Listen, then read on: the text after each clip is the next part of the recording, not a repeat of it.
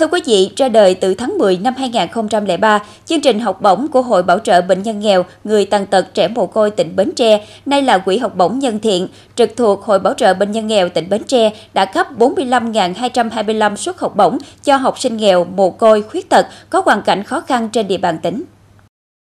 Cùng với 45.225 suất học bổng, Quỹ học bổng nhân thiện còn cấp hàng chục ngàn học phẩm như tập học sinh, xe đạp, máy tính bảng cho học sinh nghèo, tổng giá trị trên 58 tỷ đồng. Riêng năm học 2023-2024, Quỹ học bổng nhân thiện đã cấp học bổng cho 1.384 học sinh trung học phổ thông, trung học cơ sở và học sinh là trẻ em làng SOS Bến Tre với tổng số tiền hơn 3 tỷ 56 triệu đồng. Ngoài ra, chính Hội Bảo trợ Bệnh nhân nghèo quyện thành phố trong tỉnh cũng đã vận động cấp phát 1.134 suất học bổng dành cho học sinh tiểu học với tổng số tiền 1 tỷ 134 triệu đồng.